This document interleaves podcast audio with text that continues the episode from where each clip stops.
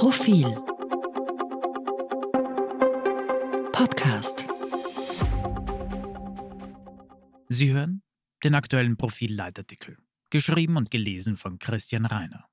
Das entpersonalisierte Böse. Die FPÖ hat sich gelöst von ihren Führerfiguren. Das ist eine schlechte und eine gute Nachricht. Darf ein Journalist die FPÖ als böse bezeichnen? Darf ich das im Titel dieses Kommentars tun? Bleibt man da noch innerhalb eines objektiven Verfasstheitsbogens? Im Verfassungsbogen, aus dem der damalige ÖVP-Klubobmann Andreas Kohl die FPÖ übrigens einst ausgeschlossen hatte, um sie für die Schüsselkoalition dann flugs wieder hereinzuholen, bleibt man als Kommentator damit jedenfalls Meinungsfreiheit. Aber das wäre jetzt eine ganz andere Diskussion. Wenn man den Einzelnen für das Ganze nimmt, pars pro toto, wenn man damit das politische Personal meint und nicht die Wählerinnen und Wähler, dann darf man die FPÖ böse nennen. Deshalb zum Beispiel. Der niederösterreichische Politiker Gottfried Waldhäusl hat vergangene Woche eine Gruppe von Schülerinnen und Schülern mit Migrationshintergrund die Daseinsberechtigung im Sinne der Hier-Darlebensberechtigung entzogen. Bei einer TV-Sendung sagte einem Mädchen auf den Kopf zu, ohne sie wäre Wien noch Wien. Also wohl sein Wien, ein utopisches Wien ohne kroatische, tschechische, türkische Familien, stattdessen prall mit klangvollen deutschen Namen. Lauter Waldhäusels in einem lauteren Wien. Johanna Mikl-Leitner nannte ihren freiheitlichen Landesrat daraufhin jenseitig.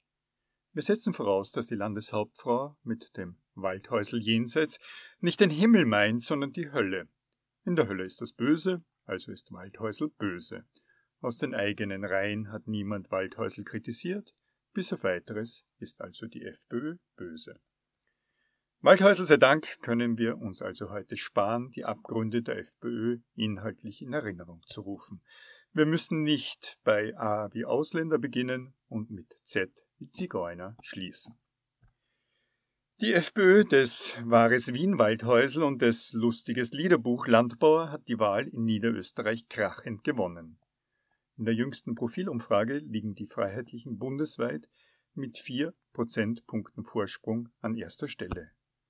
Das ist mehr als vor sieben Jahren. Damals durften Christian Kern, vergeblich, und Sebastian Kurz, eigennützig, den Karren aus dem Dreck ziehen. Die Titelgeschichte dieser Woche schildert eindrücklich, wie die Freiheitlichen immer und immer wieder von den Scheintoten auferstehen konnten. Haider und die Beschäftigungspolitik, Haider Knittelfeld, die Parteispaltung, der Hyposkandal, das Ibiza-Video. Ich habe niemals geglaubt, die FPÖ würde auf ihr Kernpublikum reduziert schrumpfen. Ich habe wieder die meisten Kommentatoren immer recht behalten. Was mich beunruhigt, und dieser Aspekt kam in der Analyse bisher zu kurz, der Erfolg der FPÖ hat sich von den Parteivorsitzenden gelöst. Das Böse hat sich entpersonalisiert. Ein Blick zurück in die Geschichte. Jörg Haider galt ab der Übernahme der Partei 1986 als eine Ausnahmefigur im globalen Populismusgeschiebe. Seine Rhetorik, seine Skrupellosigkeit, sein Sensorium für die Weichteile der Menschen waren außergewöhnlich. Man führte den Erfolg der FPÖ zu Recht auf ihn zurück. Er hatte den Zuspruch vervielfacht. Als er sich zerfranste und abtrat, erwartete man den Niedergang. Der Wiener, Heinz-Christian Strache, etwas später war eine grobe Billigversion des oberösterreichischen Beutekärntners.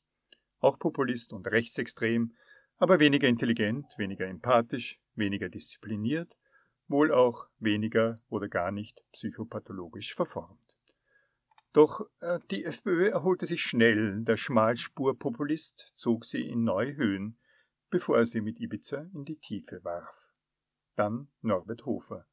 Langweilig bis zum Abwinken, harmonieversessen. Doch fast die Hälfte der Bevölkerung wollte den verkappten Deutschnationalen als österreichischen Bundespräsidenten. Auftritt Herbert Kickel.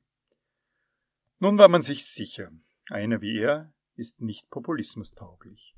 Der schlaue Mann aus dem Hintergrund wäre dem Vordergrund in Lautstärke und Rampenlust nicht gewachsen. Mit ihm würde die FPÖ nicht über 20 Prozent kommen. Jetzt liegt sie bei 28 Prozent. Österreich wählt die FPÖ nicht mehr wegen der jeweiligen Führung und deren Kampfrhetorik.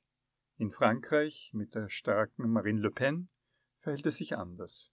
Umgekehrt ist die Schwäche der deutschen AfD auf das erbärmliche Personal zurückzuführen. Warum läuft es hier, wie es läuft? Vielleicht liegt es am sogenannten Ausländerthema, das hier mächtiger wirkt als anderswo, durchaus von tatsächlich hoher Zuwanderung gefüttert. In Niederösterreich der Wahlimpuls Nummer eins. Andere, gut belegte Thesen kann ich nicht aufbieten. Die Mehrheit rechts der Mitte darf nicht mit dem Zuspruch zu einer extrem rechten Partei verwechselt werden. An Armut, Arbeitslosigkeit oder einem auffälligen Wohlstandsgefälle kann es nicht liegen. Im Gegenteil. Die schlechte Nachricht also. Die FPÖ kann ohne Abhängigkeit von einer Lichtgestalt durchmarschieren, vielleicht auch einen Kanzler stellen.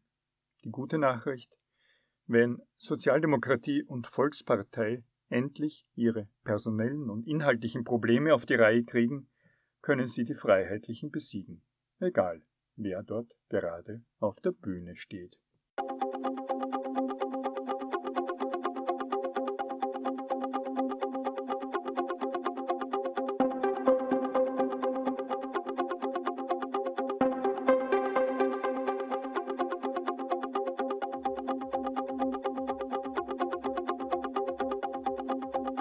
Mehr zum Thema auf Profil.at.